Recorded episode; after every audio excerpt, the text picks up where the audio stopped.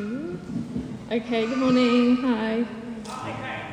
Can you hear me? Is that good? Yes. Okay, so my name's Beth. Um, for those of you that don't know me, and I'm on the leadership team here at KIC. Um, and yeah, it's just my privilege to be up here and just to sort of end our series, our culture series.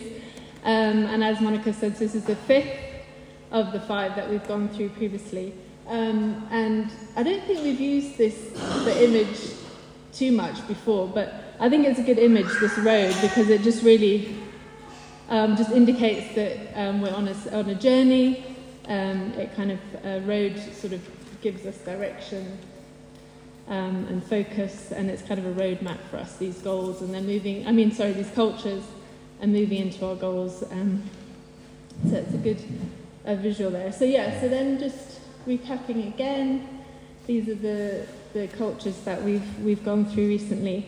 Um, and we're ending with this one today. And I just also wanted, I just felt important to say that these aren't like standalone cultures. These aren't sort of like five random things that we came up with that don't have anything to do with each other. Um, I think it's important to realise that, just to reiterate, we spent a lot of time as a leadership team last year just praying over these and just really seeking the Lord's wisdom as to what we, we are, are, our strengths and so what we want to grow in and, and, and maybe new areas for us as well. so, so authenticity, I think, as well, really links quite strongly actually to our mission statement, which is um, underneath. And I won't test you, I know many of us have left little blanks, but I hope by now we know the mission statement. Um, that we are accepted and transformed to bring God's kingdom into our world.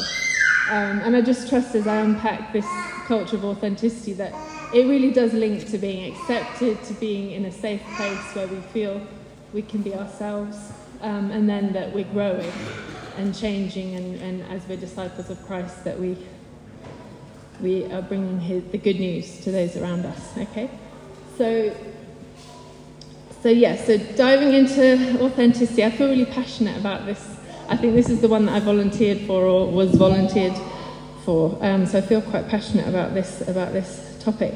So just to start off, um, what do we think authenticity means? Maybe if some of you start shouting out from where you are. Can, can anyone think of like a definition or some synonyms? Um, yes, real. Bro, do you want to move on to the next slide just that has the question? Yeah, there you go. Real, yes, definitely. Any other words that come to mind? Genuine, yes. True to self, yeah. Original, good, yeah. Sorry? Original, yeah, yeah, definitely. They're all really great words. So, so Rory can put the list up there of some other words that you've said and, and some other words that we haven't said. Um, and then just the little leather tag there, it's just again, and the shoes. it's just to kind of bring that idea that, you know, in our society and in our cultures, we, you know, the things that we value, we put more value to things often. You know, we know when they're genuine. Sometimes we don't know when they're genuine, but we put value to things. Often, you know, things that maybe are hard to find, they're less of in the world. The kind of value goes up. You know, when it's it's, it's going to be more expensive for you to buy a real leather bag in the market or in the shop than it is a fake leather bag. And that's fine. I'm not saying anything because I've got plenty of things. I, I'm, not, I'm not actually sure whether this is genuine leather or no, it probably isn't genuine leather. But it's just to kind of give you that visual of, you know, some of, of, of counterfeit and fake versus the idea of genuine and authentic. Um, so how, how do any of you guys feel if you've been to a shoe shop or the market and you've brought home what you thought is a real pair of Nikes and you've spent quite a lot of money on these trainers and you come home and you realise that maybe they're not real after all, how does it make you feel? it's not a very good feeling. these shoes, these are Rubens, he's not here today, so, but I don't think we actually know whether these... They're fake. Are they fake? they are fake, okay. And I'm sure we paid what we thought was for, the, for a real pair of Nikes, so... Oh.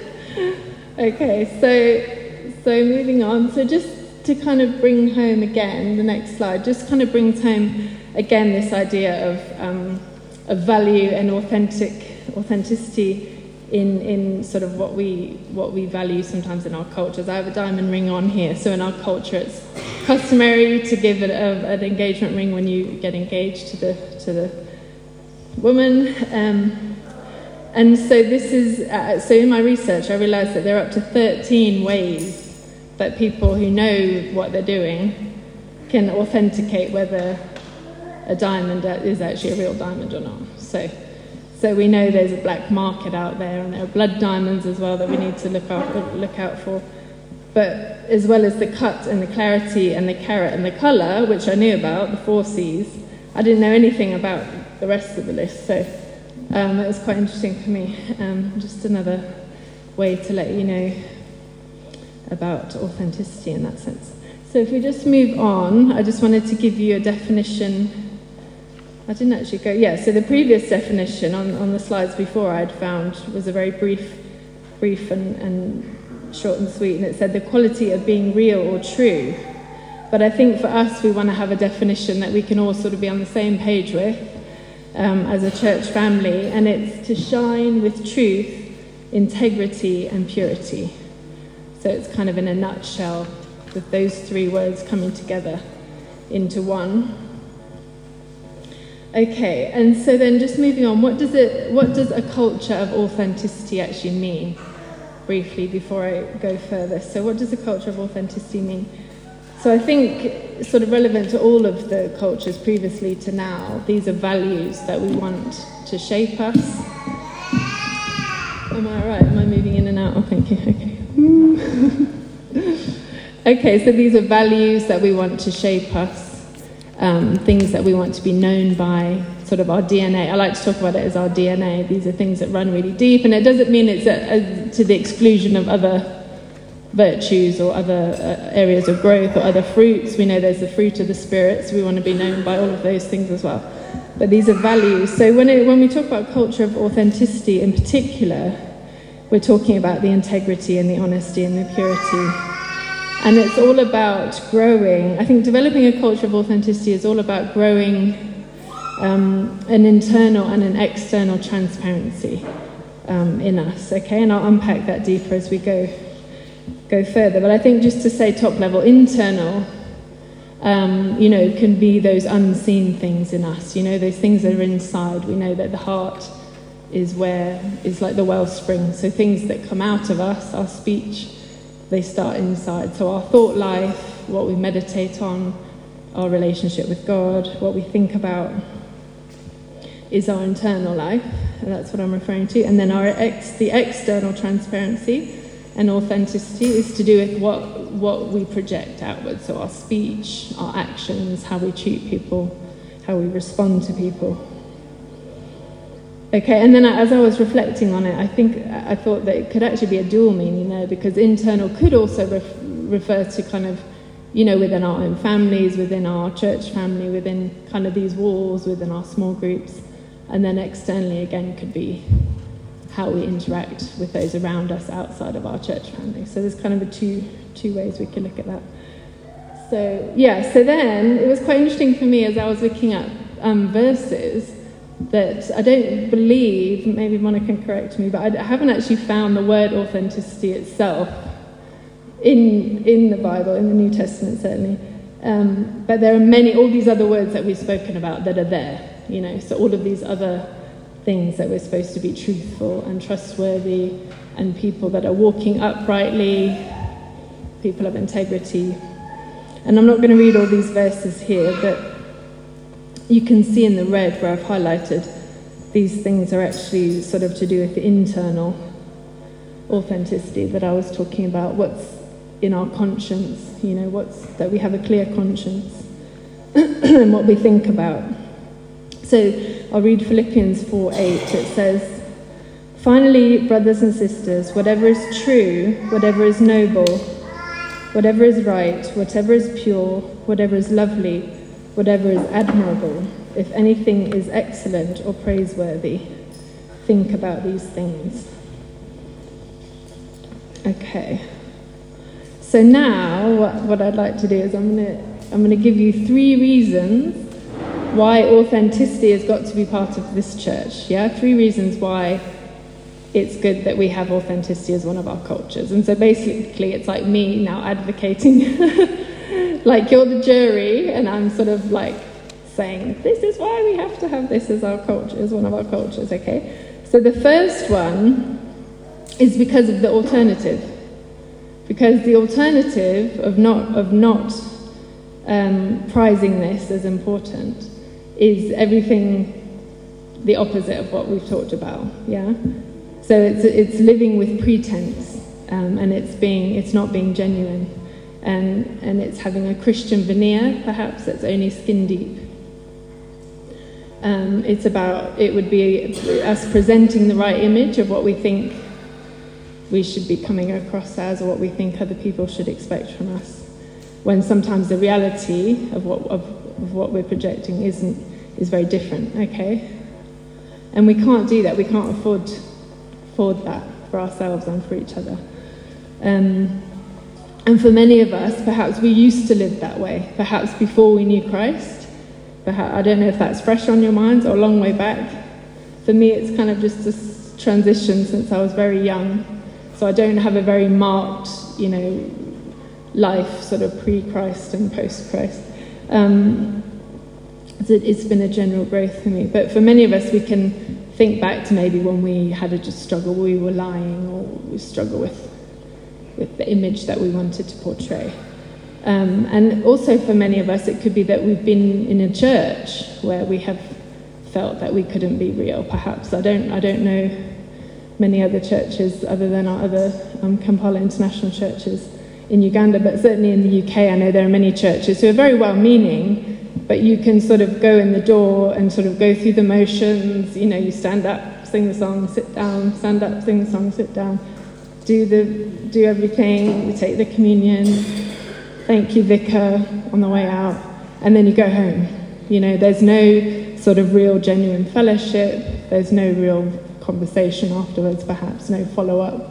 Oh, let's meet for coffee. You know I notice you're not doing so well, let's meet for coffee in the week. And sometimes there's many churches that where that's lacking. And I, think for us, we really want to encourage a safe place where we can be open with one another. And in James 5 16, um, the verse talks about confessing our sins to one another and being healed and made whole.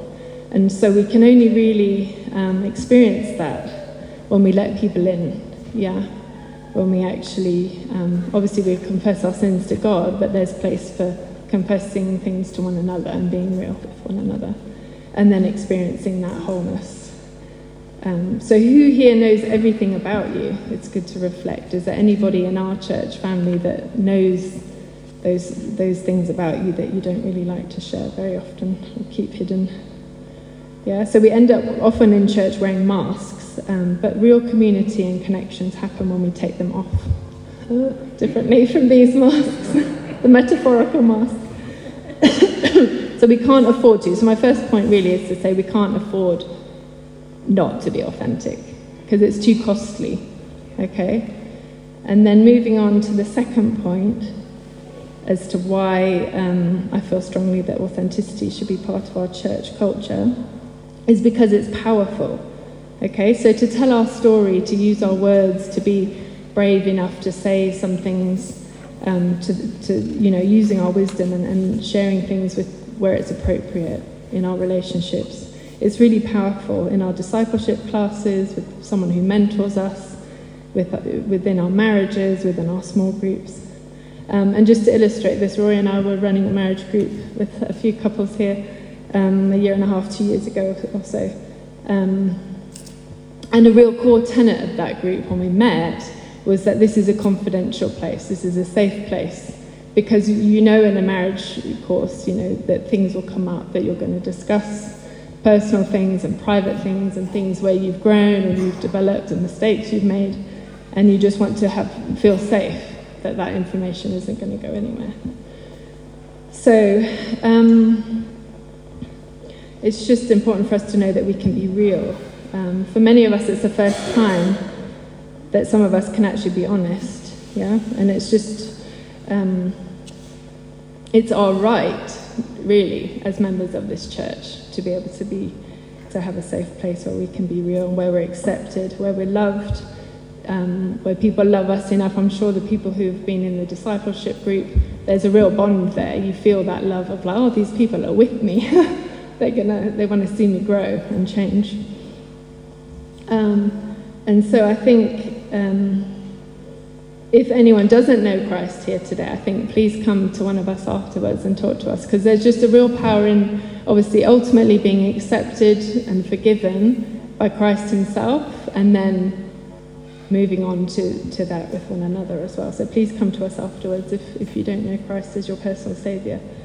Okay, so that's points just to say it is it's a powerful thing, authenticity. And then thirdly, authenticity in the church bring it, it, it brings fruit, it brings joy.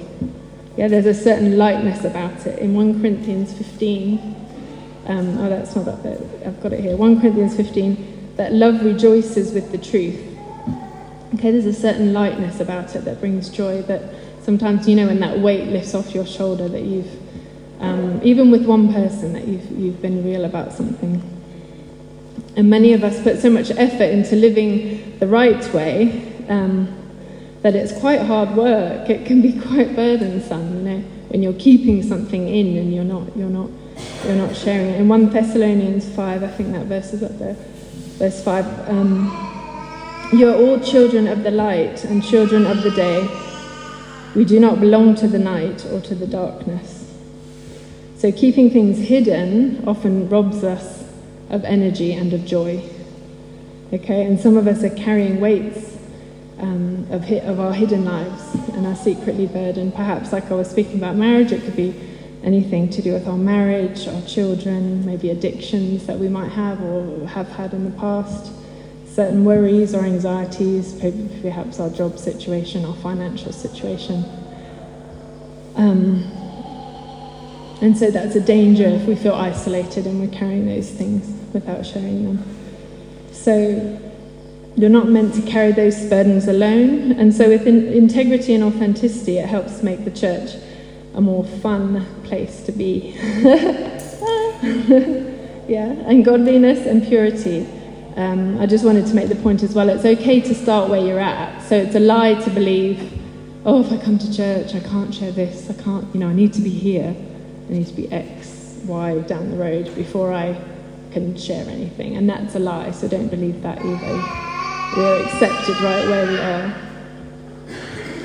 Okay, so let's take off our masks and be who God has made us to be. Okay, and then I just want to move on to things that can undermine a culture of authenticity. And there's a list there. I'm not going to go through all of the list, but maybe just um, to touch on a few of them. One of them. maybe the second one, introspection. Um, it can be, this can be linked to maybe just circumstantial or our, maybe our temperament. Some of us who may be more introverted might sort of tend to mull things over in our minds a little bit more, and then we can tend to think about ourselves, and sometimes that comes out. And, and I think all of us need to just exercise wisdom because what I'm what I'm not saying with authenticity is that with every person you meet, you're going to tell everything. so I'm not saying, you know, the person who greets you in the morning and then the next person and your colleague at work and you're not going to when when someone says how are you I want you to be honest. So I'm not saying don't say, oh, I'm not doing great, but you don't need to tell your whole life history or, your whole past week history to every single person. That's not what I'm, I'm saying. Let's exercise wisdom. And I think sometimes the person who's more introspective um, can tend to do that. And that's something I've grown in over my life. I like to be very honest, and I don't like a lot of idle chit chat. So often when I speak with someone, I do want to be have integrity and kind of say, but I don't. I've learned over the years the boundaries and where to exercise wisdom and not need to say everything to everybody. Um, so yeah, and the other things you can read there. These are other um, sort of barriers for growing authenticity in the church. It could be sort of unforgiveness or shame on our own part. Um, You can read those. So, yeah, so the antidote to these barriers are, and we've talked about this before, I know Rory feels, Rory mentions this a lot when he's up here, and it's really important, is our identity in Christ. So, the more rooted we are in our identity in Christ and knowing who we are, that we're accepted, that we're loved, that we don't need to perform for our value. And then, plus the relationships that we develop, is, is, are the keys, part of the keys for developing authenticity in the church. Me just have some water.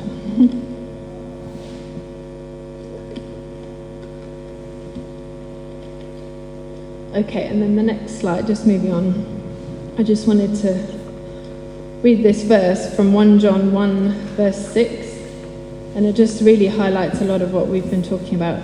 If we say we have fellowship with him while we walk in darkness, we lie and do not practice the truth. But if we walk in the light as he is in the light, we have fellowship with one another, and the blood of Jesus, his Son, cleanses us from all sin. If we say we have no sin, we deceive ourselves, and the truth is not in us. If we confess our sins, he is faithful and just to forgive us our sins and to cleanse us from all unrighteousness. Okay, and then moving on, I know um, many of us will be familiar with Psalm 139, maybe go away and read some of these scriptures today and reflect on them. Um, and 139, verse 17 says, How precious to me are your thoughts, O God! How vast is the sum of them! And then I've also highlighted here verse 23 Search me, O God, and know my heart. Try me and know my thoughts, and see if there be any grievous way in me and lead me in the way everlasting. So that just really drives home that point of just being known by God and that, that intimacy and that relationship that we develop with Him and that just security in knowing, you know, that we're safe and that we're accepted, that impacts also our our interaction with others. You know, when we know that we really care about how, what God thinks of us, then we're like inviting His thoughts about us, you know, and, and like saying, okay, Lord, just, you know, and there's that gentle conviction, not condemnation, because that's from Satan, but the, that gentle conviction from the Holy Spirit, when we can invite that intimacy and be open to that, um, that's also about that internal authenticity that I was talking about. Okay, so think we're moving towards the wrapping up here. So, how do we grow and nurture this culture at KIC Lubowa? Okay, so I've touched on a lot of things, things, and this list is really to do with the relationships that we have. So, um, you know, in the groups. So, really encourage each of us to, you know, I know we're getting back to the get meeting together in person and things. Um, but really think about joining a small group or a home group during the week if, you, if you're not part of one and re- maybe reach out to some someone and say, oh, hey, I really need just once a month. I'd love to have you sort of mentoring me or you know meeting up for coffee. Um, I think we've talked about having maybe some men's and women's groups at some point in the near future, maybe meeting all together and then splitting off, and there's room for that. A certain amount of sort of intimacy and authenticity can happen in those sorts of groups as well. So, and also it's about us modeling to one another this culture you know, asking for forgiveness where we've made mistakes, you know, and being open about that, being verbal about that, taking risks. Okay. So the last slide is a is a quote that I found recently. I don't know this writer. He's an American playwright, an American writer that I think died in the 80s, maybe James Arthur Baldwin. And this quote was quite poignant. It says, "Love takes off masks." That we fear we cannot live without and know we cannot live within. So it's quite, got to get your head around it. I'll just read it again. Love takes off masks that we fear we cannot live without and yet know that we cannot live within. So I hope I've unpacked that for you made authenticity a little bit clear. I know it's a long word, but hopefully I've unpacked it for you. And maybe Roy can come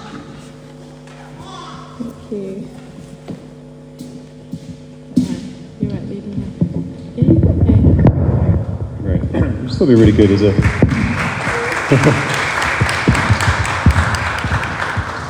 she speaks far more clearly than me, doesn't she? far better speed. Um, just as Beth was preparing, um, we just we were discussing it a bit and just thinking it'd be really good just to do a bit of ministry into this. We've got quite a bit of time today. Um, so I just want to spend five, ten minutes just doing a bit of ministry with you guys. Um, Trina, I haven't given you a heads up. Where's Trina? She, would you, would you be able to, and the band, would you mind, guys, be to come up and just um, lead us in a worship song in a second?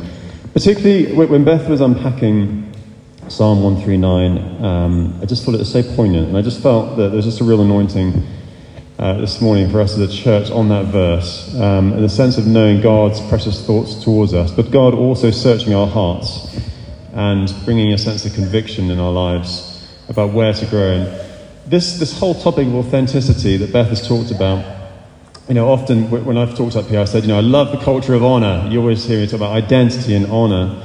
But it comes in hand in hand with, with other cultures, uh, kingdom cultures in the church. And one of those is, is um, authenticity. And authenticity just gives a sense of foundation for the church to walk into freedom. Does that make sense? If you have a church that doesn't have authenticity, where you can't be real, where you fear you're going to be rejected, you just can't mature in Christ. You can't move forward because you've got no starting place. Does that make sense? It has to be somewhere where you start. And I think the fear is, oh, but but Rory, if you knew where I was, you know, I'm down in the valley and it's, I, I feel so embarrassed. And I've been a Christian for this many years and I'm, I'm, I'm here at the bottom of, of, of the valley and I, I can't tell anyone. That's, that's not the truth. God loves you wherever you are. And we all know life goes like this, doesn't it? It, it just goes uh, up and down. And I can, uh, you know, even this last week, I, I had a situation at work um, which was horrific. And I promise you, I was down here. I was at the bottom of the valley of life. Um, but the week before, I was up here. You know, so I, as we go into this, and we, are going to push into worship in a minute. As we go through the worship, and just choose one of those four that you've practiced if you want, uh, whichever one you feel lends itself.